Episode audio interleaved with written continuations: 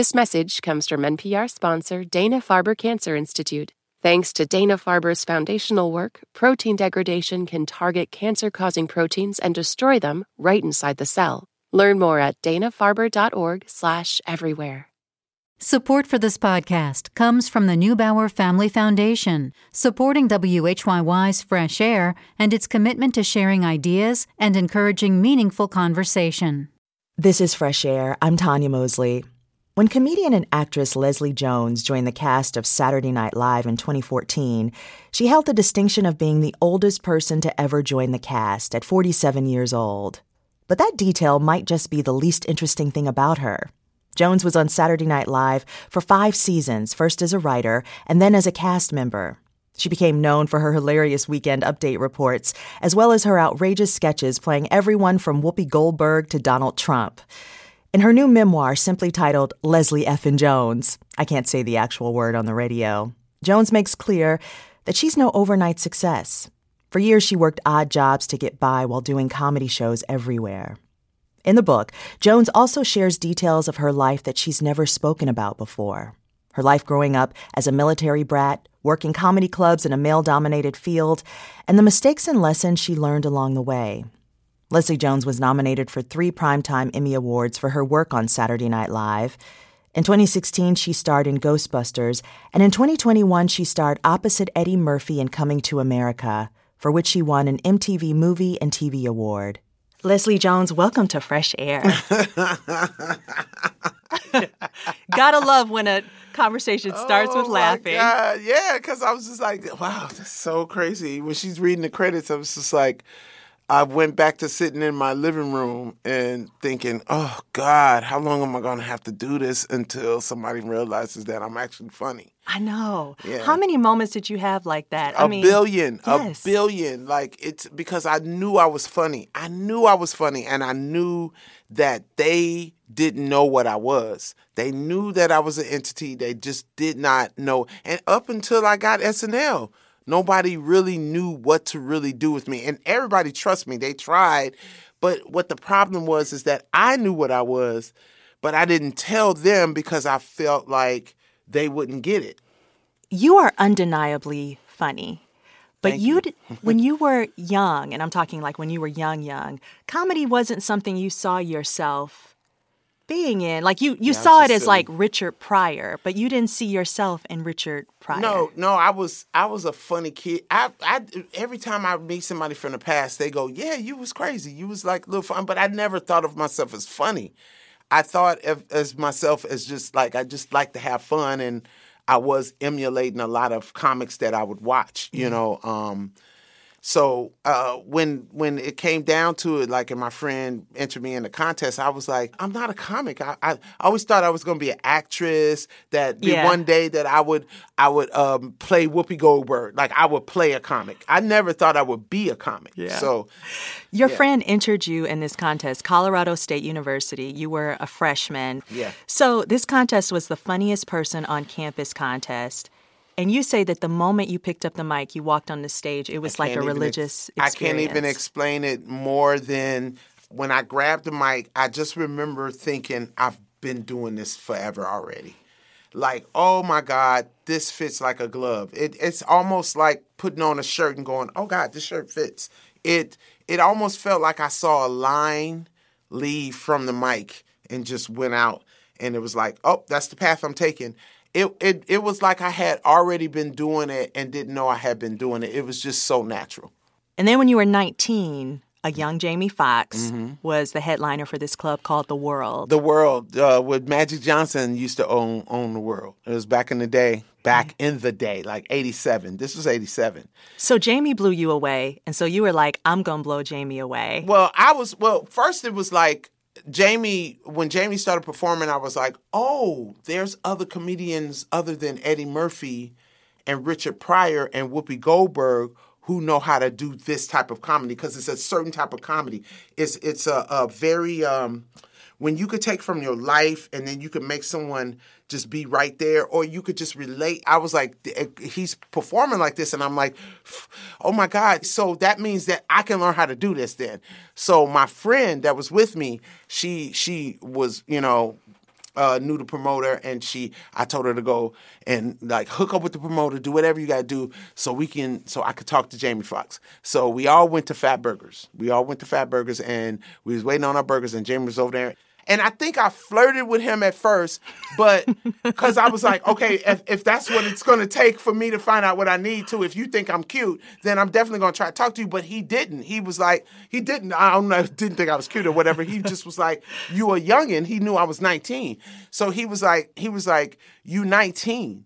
He was like, "Of course you wasn't funny." He was like, "You ain't got nothing to talk about yet." He was like, he was like, "And the stuff that you talking about, you not funny enough yet to talk about it." He was like, "So you just up there doing jokes?" He was like, "Go live." He was like, he was like, "Go live.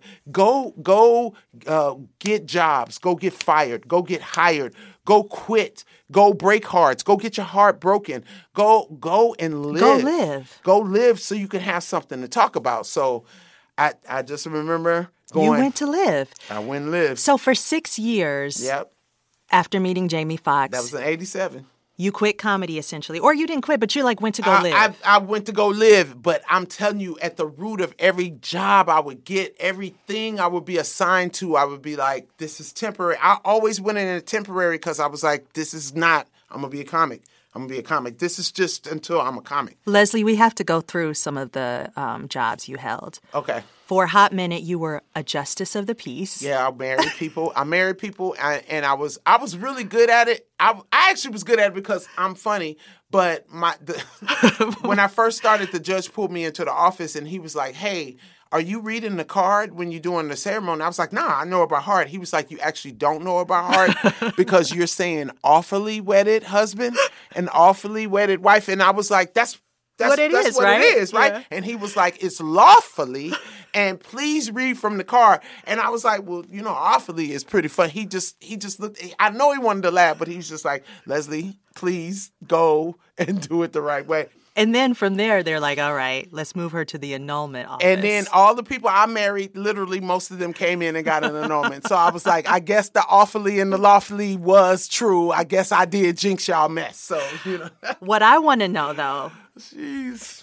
You worked for Scientologists. Yes, I did twice. I had two jobs with Scientologists because they own Glendale. You, if you, I mean, you, you don't work in Glendale without working for some Scientologists, Right, which is right outside of Los yeah. Angeles. So what they do is they buy a lot of businesses. They have a lot of businesses. I guess that's how they bring a lot of money to their thing, or I don't know what it is. what but- were you doing for them? well, the first job that I had for them was uh, with the Doring Company, and I remember because I used to always had to write it on this uh, little um, survey because that's what they did with surveys. Like if you bought a car and somebody called you and it'd be like, "Yeah, we'd like to ask you how your car was." You were the person calling. I was that person calling, so you get money for that. So, and it was a good paying job. I I remember it, it you know, paid the rent, and uh, I lived right around the corner from there, and um, they loved me because I was very enthusiastic. I was very. I would come in, you know, I have an energy. I would come in and you know just be happy, and everybody be happy to be at work or whatever. And they was always trying to hat me. That's what they call it, hat you. When they want you to join, and then they want to move you up. They want to make you feel important and stuff. So I remember the lady she was moving me up in the office, which I didn't mind. I liked doing the surveys because when she came at me like this, I went back to doing service, But she was trying to move me up, but she kept saying, "Hat me! I want to hat you! I want to hat you!" And I was like, "What is that hat?" Stuff. What is that? And she was like, "Oh, you know, in the Scientology words, whoop, whoop, whoop, whoop, whoop, whoop, whoop, whoop." And I was like, "Nah, I want to go back to service because I'm a Christian. you you let them know I'm a Christian. I'm a Christian. I believe in God. I don't know what y'all believe in. No. So then I went and worked for a construction company, and they were a family deal. And I didn't really like being around them either because I always felt like they was gonna kidnap me. I don't know why. so I was I went and looked for another Scientology because there was a billion of them in Glendale. well, look, you definitely took Jamie's advice as far I as went, that's concerned. girl, Yes. please. I went and had a life. Yeah, Leslie, you really like physical comedy. yeah. Lucille Ball, for instance, Yeah. taught you that you can't just be happy or sad with your, you know, you can't just like show emotion ha- or happy or sadness. You got to show it in your face. Well, you just be it. I remember being in an audition because I was in a Martin Lawrence movie, and the director, I remember I was auditioning. He was like, Leslie, you don't have to act mean.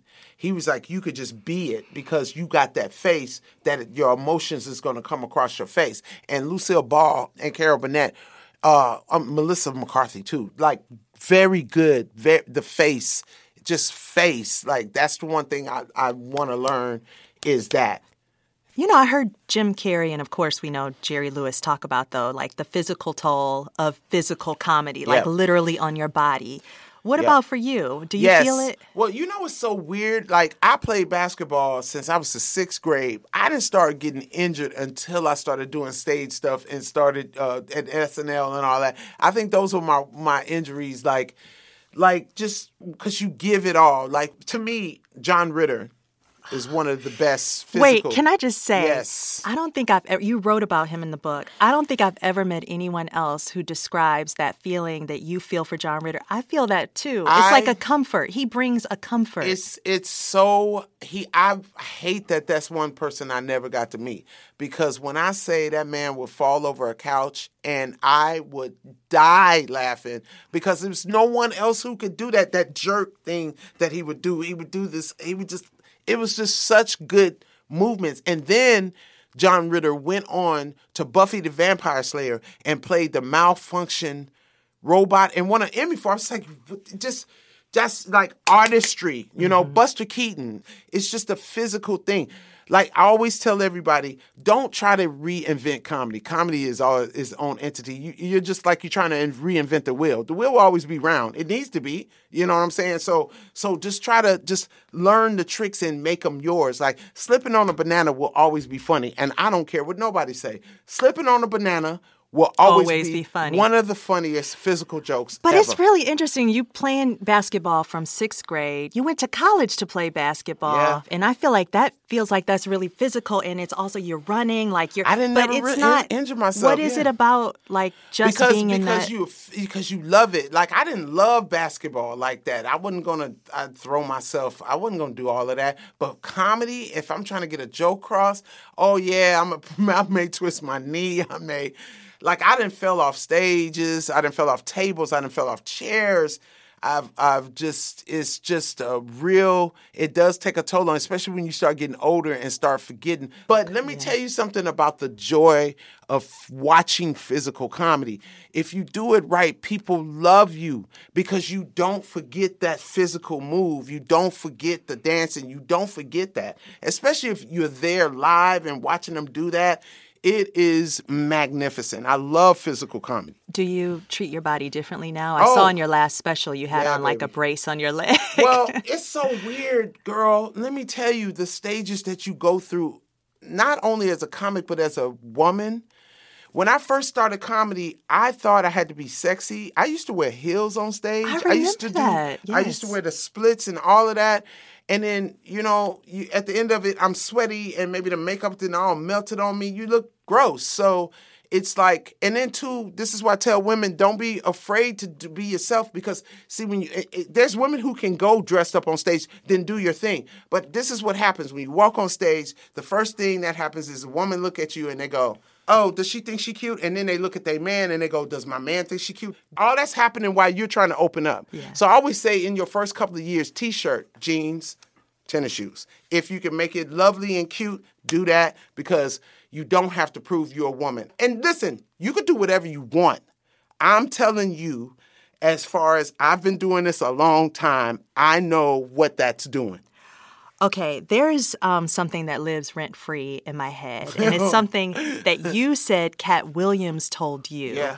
that once you get rid of your desperation, you're gonna blow up.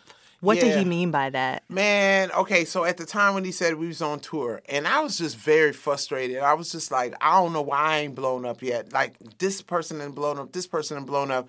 But I always try to not try to look at other people's blow up because they should blow up, you know. But I was just like, dang, if they like her, why they don't like me, you know? If they like her, why they don't like me, you know? What am I doing wrong? We all And, do that. You know, it's Yeah, like, yeah, yeah. what am I doing wrong? Like I gotta get this, you know. I was, why ain't I making it and stuff? And damn, I'm like, I'm broke. Like, uh, uh, think about Tom Hanks in Punchline. Like at that moment when they was gonna pick somebody else, and he was like, Nah, I'm not finna wait a year. I need to make it now. That is some real, like that's hard. Like every time I see that scene, I'll be like, Oh, oh, that's so real. But that's desperation. Do you do you get what I'm saying? Like he was like he was like once you get rid of that desperation, you're going to blow up and I was so angry at him. I was like, "What do you mean? How can I not be desperate? I'm broke. I have no money. So how can I not be desperate?" He was like, "You don't have no money, but you're not desperate. You're talented. You have talent. You don't have an empty basket of tools. You just don't have no money." It like it, that's nothing. He said. He said. So now you're working from a different basket. He said you're working from a desperate basket. So now you're gonna do anything. You're gonna take any offer. You're gonna do anything to make it, and that's not gonna last. Stop working from that desperation. You start. You start knowing that this is about. This is about. Oh no, this is not about me blowing up so I can get rich. This is about I want to be the best comic, and I'm gonna blow up because of that. I want to go back to your early life for a moment, Mm-hmm. if you're okay with that. Your family growing up um, was made up of your mom, your dad, and your brother, your nuclear younger family, brother. like Yep. straight nuclear family. Yeah. You all moved around because your dad was in the military. You're a Yeah. military brat, and your dad later worked at a um, at a radio station in Memphis as a studio technician. It was the first all black station Yeah, in the United States. Yep. yeah. Before moving to Inglewood to work for Stevie Wonder's uh, radio Yeah, station. and we moved to Lynwood. We moved to Lynwood. Yes. But the radio station was in Inglewood. Yeah. That's right. That's right. Did you ever visit your dad at work at, at Stevie Wonder's uh, I, station? I I might have and just don't remember. I only particular time I remember that I was going to go to work with him was because I was in love with the DeBarge uh, DeBarge fam. I Oh, was- yeah. I was. I Who was. was it?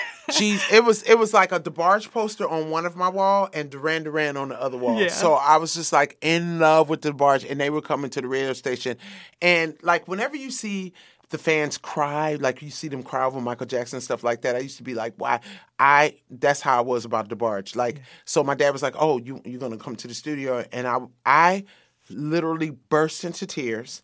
And I said, Daddy, I don't want to go because I, I felt they were so beautiful they wouldn't like me. You know, mm. because I'm a little black girl, you know, they're not going to like me. They're all beautiful and light skinned. You know, right now, that, you know, mm. thinking about that, that's what I thought. Taking you back, But, You know, it's that's so real. weird. You know, that's what I was thinking in my head. If I had said that out loud to my dad, my dad would be like, get your butt in the car, girl. You finna go meet these four. But I, I think he was like, oh, she a fan freaking out because I was like, oh my God, I can't meet him. But I sent my brother to and he took a picture and my brother said my brother said he got a sign and you know what they said they said that they, they wish you had came i cried all night i was like i could have met el debarge but i i didn't know what i, I probably would have fainted or something I, and i didn't want to embarrass myself so funny on my 44th birthday i was having it at the comedy store and guess who walks up el, El? debarge I have the. I gotta find a picture. I when I say the smile in that picture is so, So big, and I told him that story, and he just laughed. He was like, "That is hilarious." hilarious, yes. Yeah, yeah, yeah. You know, um, your dad worked at, at Stevie Wonder's radio station Yeah. Mm-hmm. for a short period of time. And then the thing that you saw through your dad was a man who wanted to be successful. He wanted to be. he at, at one time, you know, I think he he managed or either got a gig for Tony Toni Toné. For the group, Tony, yeah, but Tony, they Tony. wasn't famous then. They Yeah. wasn't famous then, and I think he got a gig for them, and then they signed with someone else. But like, yeah, he wanted to be in the business for sure. He wanted, but he never quite got. I think I oh that's why I wish he was alive because the Lord he would love everything. Oh my God, he would love this. Oh, he would just be tickled pink with this. So, thing is, you always knew seeing him, seeing how he Mm-hmm. moved. How did it influence how you moved? My dad always worked. He always worked. He was always thinking. He was always. My dad was always so super confident in himself and in in his ideas, and he would always tell me like. This is so funny because like I hear like parents be trying to get their kids to get married or try to get their daughter married. Or my dad never did that. My dad was always like, "I want you to make your own money." He used to always say, "I don't want no man taking care of you. I want you to take care of yourself. Be undeniable." They gonna tell you that you black and that you can't make it, they're gonna tell you you're a woman and you, can't, make, it. They're gonna tell you you're a black woman and you can't make it. He said, please don't listen to them. He said, because if you work hard, if you work hard, you can't be denied. Our guest today is comedian and actress Leslie Jones, who has written a new memoir about her life and career. We'll hear more of our conversation after a short break. I'm Tonya Mosley, and this is Fresh Air. Support for NPR and the following message come from FX's The Veil, starring Elisabeth Moss. FX's The Veil is an international spy thriller that follows two women as they play a deadly game of truth and lies on the road from Istanbul to Paris and London. One woman has a secret, and the other has a mission to reveal it before thousands of lives are lost. FX's The Veil, now streaming only on Hulu. This message comes from Apple Card. You earn up to 3% daily cash on every purchase. That's 3% on products at Apple, 2% on all other Apple Card with Apple Pay purchases, and 1% on anything you buy with your titanium Apple Card or virtual card number. Visit apple.co slash card calculator to see how much you can earn. Apple Card issued by Goldman Sachs Bank USA, Salt Lake City branch. Subject to credit approval. Terms apply. Support for this podcast comes from the Neubauer Family Foundation, supporting WHYY's Fresh Air and its commitment to sharing ideas and encouraging meaningful conversation.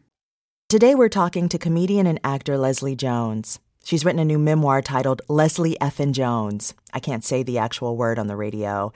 It's about her life and rise to fame. Jones was on Saturday Night Live for five seasons. She's also appeared in the 2016 female reboot of Ghostbusters and in Eddie Murphy's 2021 Coming to America sequel. Last January, she was the first guest host for The Daily Show after the departure of Trevor Noah. When we left off, Leslie Jones was talking about growing up with her family.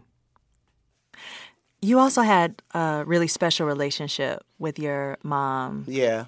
She had Yeah. a stroke during your freshman year in college. Yeah. I got chills reading about the dream that you had the night before you got Mm. So the scary. call that So she had the stroke. weird. Yeah. Would you mind sharing that Ugh. story? Yes. Okay. So, ooh, I hope I don't get emotional. But I, I remember, you know, I'm gonna tell you, kids, we take advantage of our parents. We do not love them as much as we need to love them. We complain more than we love them. I used to fuss at her because she would come up to the campus and clean up my room when I wasn't there. Like she would just do stuff like that. And and and I remember her talking to one of my teammates, and um, Your basketball teammates yeah, bas- college. and yeah. and they were like they were like she's so good, and I just remember we was in I think it was I want to say we was Utah we was playing in Utah, and we were delayed at the airport. All of us was laying on the floor because it was a big basketball team. All of us tall. We laying on the floor, and I fell asleep because I could sleep anywhere. Then my coach would just be so angry because he'd be like, "You just fall asleep anywhere." Yeah. So I wish I could do that now, those days. Anyway, I fell asleep, and I just remember this big white room. It was just a white room. Nothing was in it. And it was just a silver table, and my mom was in the middle of that table. She had those white little white robe on, and she was in a fetal position. And I just remember waking up and ran to a telephone because I was like, "Hey!" Eh, I, I, my brother answered c- crying. He was like, "They just took mom to the hospital," you know. And I was like, he was just crying. He was like, "I don't know what's wrong." She couldn't breathe. And it was just like he was freaking out. So I always tell everybody, and I tell this, and I say this all the time. It is a very, very, very scary world without your parents, hmm. especially ones that loved you. And I know they don't always get it right, but at some point you have to give them some grace. There was this moment because your mother, after she had the stroke, she was never the same Ever. again. And you looked at her. There was a moment when you, you went home, you looked at her, and you realized that she would never be the same. And in It a way, yeah.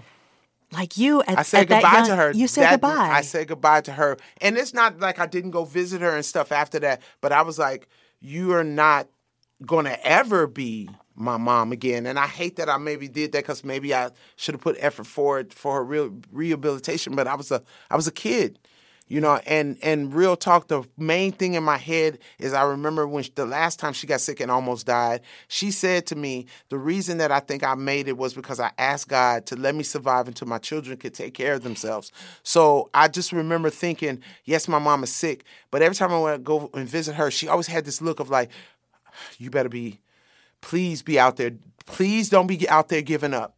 Like she- I, I could was she speak? No, she couldn't speak or nothing, but she knew what was going, Going on. on. and I would go and visit her and I would cry with her. Anytime my brother was mean to me, I would go and cry with her and and she would just she understood you know, I saw her more than anyone. So yeah.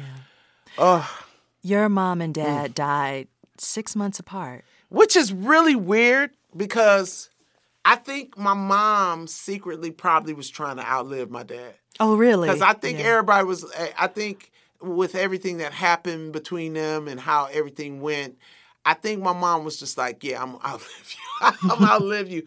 But yeah, uh, I, she passed away six months after my my dad passed away, and at the time you were you were a working comic at the time, but you I, hadn't made it made it yet. Uh, I hadn't made it yet, and they did not die with life insurance, so I didn't go to either one of their funerals because I was working to pay for them. Leslie, I I'm just thinking about what you had to access within yourself, though, to go on stage, knowing Girl. you were doing these sets, making people laugh so that you could pay for your parents' funerals. Girl, that first gig, because uh, I had to go to Amsterdam, and I remember I missed the first flight. I missed the first flight that I was that was booked, and I it was because that had happened, and I'm like uh, my friend came and picked me up with her boyfriend. Man, I was crying so hard because nobody had ever seen me cry like that. Oh, I'm trying not to cry now. It was really hard. I couldn't do. I was helpless, helpless in everything. You know, I couldn't. I wasn't rich to to send them money. I wasn't and then hearing about my dad, who was such a strong person. He was so strong. Six five, he was such a strong man. And for him to be so weak when he died. And it's just too so unexpectedly because I always thought I would get the call by my mom. And yeah, I, that first gig, that first gig out of the box, because I was so, you know, I can work through a lot of pain now, but I don't know. I think that might have been the first experience of me trying to perform mm-hmm. under such pain. Like, and also too, death is like something else. Like whenever you know it's a distance death, that's different than somebody right up on you death. Yeah. Like your dad, like it was just so hard to perform, and I was awful that first night.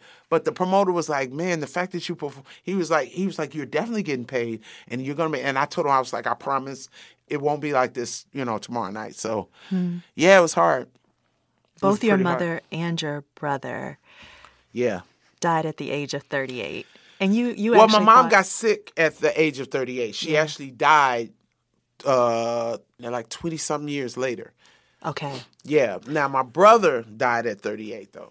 And you really felt like maybe I you felt wouldn't like live uh, that yeah, long. Yeah, 38. I was like, oh, they trying to get rid of all the Joneses. I was like, I'm next.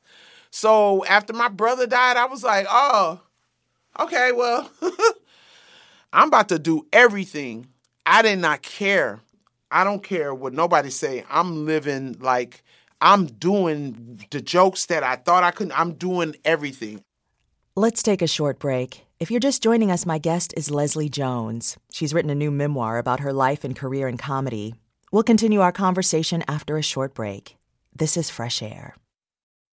Support for NPR and the following message come from Proven Winners Color Choice Shrubs. Their flowering shrubs and evergreens are trialed and tested by expert horticulturists for 8 to 10 years to ensure a beautiful, high performance display in your landscape or garden. And because the team at Proven Winners Color Choice Shrubs is passionate about gardening, they've put together resources to help you get started with garden projects big and small. For example, did you know that hydrangea flower buds form on branches the year before they bloom? With guides like Hydrangeas Demystified, you can learn from the experts and get your questions answered on hydrangea pruning, watering, reblooming, and more. Proven Winners Color Choice shrubs are available in the distinctive white containers at garden centers nationwide, including over 50 varieties of hydrangeas. Learn more at provenwinnerscolorchoice.com/npr.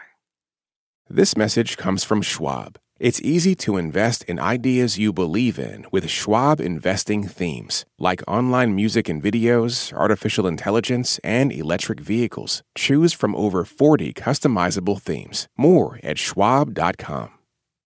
This message comes from NPR sponsor Capella University. Sometimes it takes a different approach to unlock your true potential. Capella University's game changing FlexPath learning format is designed to help you learn relevant skills at your own pace, so you can earn your degree on your terms and apply what you learn right away. Imagine your future differently at capella.edu. So, Chris Rock saw you at one of your sets, was Yep. like, oh yeah, called Lorne Michaels and said, you got to have this woman. And you went on an audition because they were looking for a black Yeah, woman at the was like, time. yep. So the audition process for SNL sounds pretty intense, of course. And you were up against some pretty heavy hitters. Like it was you and several comedians, but then there were some black actresses. Okay. They weren't heavy hitters to me. I mean, listen, I'm Leslie Jones. I'm the heavy hitter walking into the room. Trust and believe. I listen, give all respect to those ladies, but none of them was a comic like me. None of them was going to ever challenge me on stage.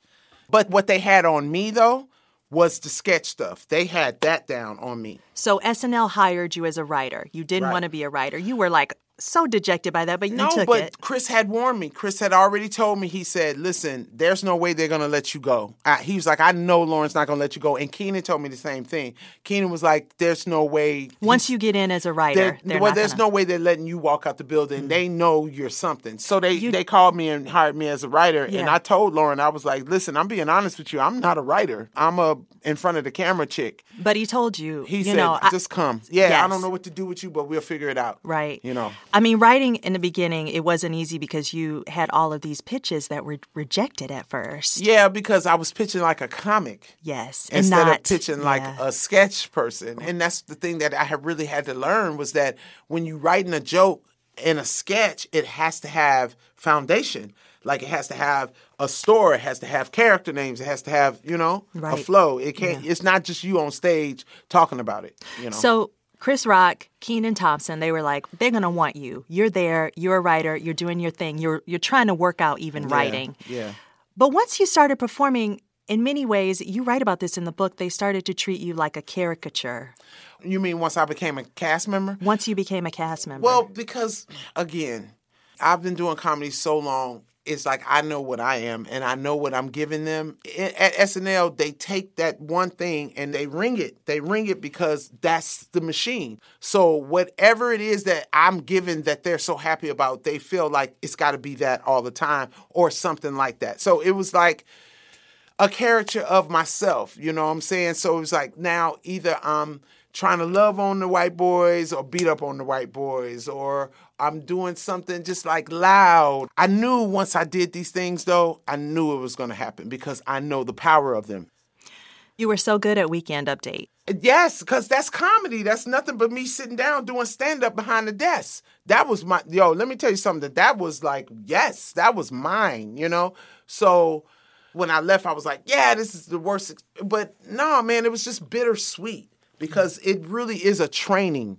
You know, for some people, it should be the springboard. Yeah. You know what I'm saying? And so much good has happened from your time Yeah. on SNL. Yeah. It yeah. also sounds like Kenan Thompson became like He's oh your he- homie. the, the first day I met Kenan, we were brother and sister mm-hmm. instantly, and it's so funny. Lorne Michael, love Lorne Michaels. At the time when you, like I said, when you leave, you're just so angry because you can't.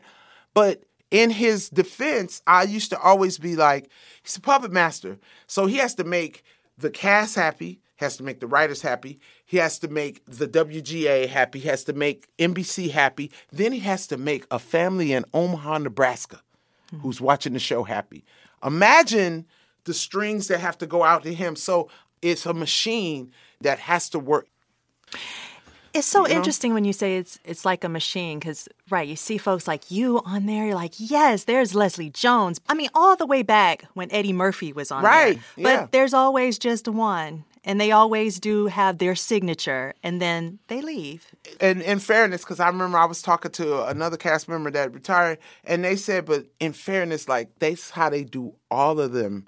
Not just I- the black ones. Not just the black ones. And I looked back and I was like, oh, that's right, Taran. Taran Killam, can Taran wanted to do so much other stuff, but they would only have Taran in those very masculine and singing and stuff. And I said, oh, This is the yeah, machine. this is a machine. You know? The advice Jamie Foxx gave you about like living life, Mm-hmm. being yourself, You have definitely like a catalog of stories now. yeah. I gotta, I gotta ask you about one you've talked about. them, baby. You've talked about this one a lot already over the last few years, but there's a element of it that I, I want to just talk with you about. So, you met somebody on Match.com. Oh ah, yeah. You sent them nudes, and then the FBI was involved over it because you're famous by now. Like this is like Which you're is famous. so funny that you're not smart enough to know That you're you- No, famous. but wait, you know what's so funny about that? I started dating someone a little bit after that. And I sent him a nude, and he Again? He literally sent me back the text. You ain't learned, yeah. the thing I want to ask you about. So the FBI was involved. Right. It was a whole thing. oh my god. because you sent this person nudes and then they were like, we're going to use this against you. TMZ even called you and was like, Yeah, well, what happened was they got Homeland Security involved, and then the FBI got involved, and they took over. And instead of them just taking my computer, they made me send what it is I sent to the dude. so you sent nudes again. And then but so to the whoever FBI. was hacking Yeah. me, because the Ghostbuster stuff was going on too, and I was fighting against that. So whoever was hacking me was just trying to hack me because dude from Twitter was like, "They are on your account." And Like, just to, protect just to me. so the audience knows, with the Ghostbuster stuff, Yeah. you were starring in Ghostbusters and you were getting a lot of hate I was getting a lot of hate about it. already. So it was just like in the midst of all of that happening. So I know it was just super hackers going, we're going to get her, whatever, you know, whatever. They went into the email because they got my passport, they got my ID, and then they got the nudes. So I woke up to a phone call from the chick from TMZ, the black girl. And I hope you listening because I will never forgive you. I will never forgive you. Because she calls my phone and she goes, Hey, do you know that your nudes and your passport and your ID is up on? And I've looked at the number. I was like, Who is this? Oh, this is so and so, so and so from uh, TMZ. And I was like, Well, how did you get my number? Did you use the number? And she was like, Well, I'm just trying. I was like, You ain't trying to help. And I hung up mm. and I called my publicist. And my publicist had it down in 20 minutes, but 20 minutes is like 20 days on the internet. So you got hacked in addition to being threatened by this person you met on Match.com. Right. And so then you put together a sketch for the Emmys and for Weekend Update. Yes, yes. So after all the hacking and all that stuff happened, we were like, you know, I, me, I was just like, I'm not going to play the victim. I'm not a victim. This is not a victim. This is a, a, a me being harassed by some disgusting hacker that went into my private thing. So they wanted me to play victim, and I'm not a victim. I've refused to play a victim because that means that you don't have control of nothing about me. You want to see me naked? Ask. That's what it's about. So when the Emmys hit me, I was like, this is the perfect sketch to do with the accountants. Like, y'all got this in the suitcase. Y'all need to put my Twitter account in there. And, you know, that was the whole gist of it. Now, when I got back to um to Yeah. Weekend Update, you know, I am that person that's going to address it. And I really, really was about like, if you wanted to see me naked, ask. I have a trove of pictures I can send you. And they way better quality than the ones that got hacked. You know, and I, I the whole thing that was a preaching about is like no one else has the power to come and break you. The only person that can break you is you. Don't give nobody else that power. You've worked so hard to get to where you are.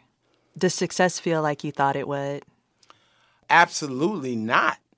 It's uh it's a no it's I, t- I was just telling this to somebody today. I was like, man, I used to sit on my gigs when I was when wasn't nothing and was selling DVDs and stuff. I would sit but after my gig, I would run to the front just to hug and sign stuff and be and get in touch with people. And I thought that when I got famous, that was to be the my most favorite part was connecting with my fans, and and it is sometimes, but it is hard. It is very, because I have to always tell myself, okay, you're you're famous. Hey, you can't smack that person, man. You famous. hey, man, you can't curse that person out, man. You famous. You know, now some things I break through. I'll be like, if I'm gonna go to the Beyonce concert, I'm going to the Beyonce concert. It's happening. You know, y'all just gonna have to deal with it. And I always try to do the Arsenio Hall, Magic Johnson uh, rule. Is to make yourself seen so much that people get used to seeing you so they don't attack you. Hmm. And, and and a lot of people see me out all the time. I'm always at the gym, I'm always Ralph's, I'm always at the comedy store, and I act normal as hell. I don't shut stuff down. I don't send ahead. I try to be as normal as as hell. I try to dress myself down. The mohawk was a big thing. I had to get rid of the mohawk because the It was mo- too much of a it was signature. it was Yeah. all I mean, and people like I could be with Kenan and they would not know Even see Kenan Thompson. They Yeah. have asked Kenan take pictures and they look and go, "Oh my God, Kenan!" Yeah, like it's just a thing. You're a six foot tall, smiling black woman with a mohawk. Of they're going to recognize you. So I had to calm that down. It's a lot of things, you know. But I refuse to be trapped in my house. I'm not that type of star. Leslie Jones, thank you. Thank you for being you. Thank you for this book. Just thank you. Oh, thank you. I appreciate it. Leslie Jones is a comedian and author of a new memoir. Coming up, Maureen Corrigan reviews a new novel by Lauren Groff about an escape from a colonial settlement. This is Fresh Air. This message comes from NPR sponsor Vuori, a new perspective on performance apparel. Clothing designed with premium fabrics, built to move in, styled for life. For 20% off your first purchase, go to vuori.com slash NPR. Support for NPR and the following message come from the American Cancer Society. Dr. Alpa Patel leads a team that researches cancer risk factors, and she shares how her team makes an impact. We always do what we like to think of as actionable science. So the work that we do makes its way to things like nutrition and physical activity guidelines for cancer.org, where millions of people come each year to learn about how they can better prevent cancer. To learn more, go to cancer.org. This message comes from NPR sponsor Progressive Insurance, where drivers who switch could save hundreds on car insurance. Get your quote at progressive.com today. Progressive Casualty Insurance Company and Affiliates. In her new novel called The Vaster Wilds, Lauren Groff, who's been a finalist for the National Book Award three times, tells a harrowing story of an escape from Jamestown, the first permanent English settlement in the New World. Our book critic Maureen Corrigan has a review. Robinson Crusoe, generally considered to be the first novel in English, is also the granddaddy of survivor sagas. Crusoe the castaway spends decades on his proverbial desert island, crafting what actually turns out to be a very pleasant existence. His days are spent catching turtles and goats, making clothes, furniture, and a canoe, even journaling. Lauren Groff has said that Robinson Crusoe is one of the inspirations for her new historical novel, The Vaster Wilds. But her heroine's extreme adventure in the forest primeval of pre colonial America makes Crusoe's stint on his island seem like an all inclusive vacation package at Club Med. The Vaster Wilds is set in the fledgling Jamestown colony around the winter of 1609 to 1610, a period known to historians as the starving time, because over 80% of the colonists died of disease and famine. Groff's main character doesn't have a name. She was abandoned at birth in England, and then at age four, she was removed from the poorhouse to work as a servant for a prosperous family. She's mostly called girl, wench, or worse, and she was simply taken along like baggage when the patriarch of the family she works for is lured by visions of the wealth of the new world. The novel opens on what's possibly the girl's first autonomous act. She escapes from the primitive fort at Jamestown. We're told that in the tall black wall of the palisade, through a slit too seeming thin for human passage, the girl climbed into the great and terrible wilderness. Why she runs away is a question that hovers in the chill air until the very end of this novel, which turns out to be a test of endurance for the girl and for us readers as well. Equipped with a stolen hatchet, flint, warm cape, and boots, courtesy of a boy who's just died from smallpox, the girl runs. The girl runs and runs because, as she tells herself, if I stop, I will die. She runs through needles of ice that turn into down sifting snow, which she's thankful for because it covers her footprints. One of the very early satisfying twists in this story occurs when the sadistic soldier who's dispatched to capture the girl is quickly engulfed by the violence lurking in the wilderness. Thanks to Groff's omniscient narrator, we readers know the soldier is a goner, but the girl herself never catches on that she's running from nobody. As the girl runs, sheltering in exhaustion in caves and hollowed out tree trunks, she survives close brushes with wild beasts and a half man, half beast, crazed Jesuit priest. Here's a tiny sampling of Groff's extended description of what 40 years alone in the wilderness have done to this priest. Human eyes were embedded within a matted mass of hair from the scalp, which had grown all together into the hair from the beard and the back and the shoulders and chest, so that he wore a filthy, seedy, twiggy tunic out of which lower arms and legs did poke. The meat he ate was raw. All this time he was full of worms. I always like to check out Groff's latest novels because she's such an evocative writer who always sets herself the challenge of doing something different. The domestic fiction of Fates and Furies was followed by the medieval historical fiction of The Matrix, which in turn is now followed by the eerie survival story of the vaster wilds. What would it be like to run away? without knowing if there were any place to run to? That's the question that seems to impel the vaster wilds. With vivid exactitude, Groff dramatizes the answer. The ordeal would be terrifying, raw, brutal, and it must be acknowledged, kind of exhausting in its repetitiveness.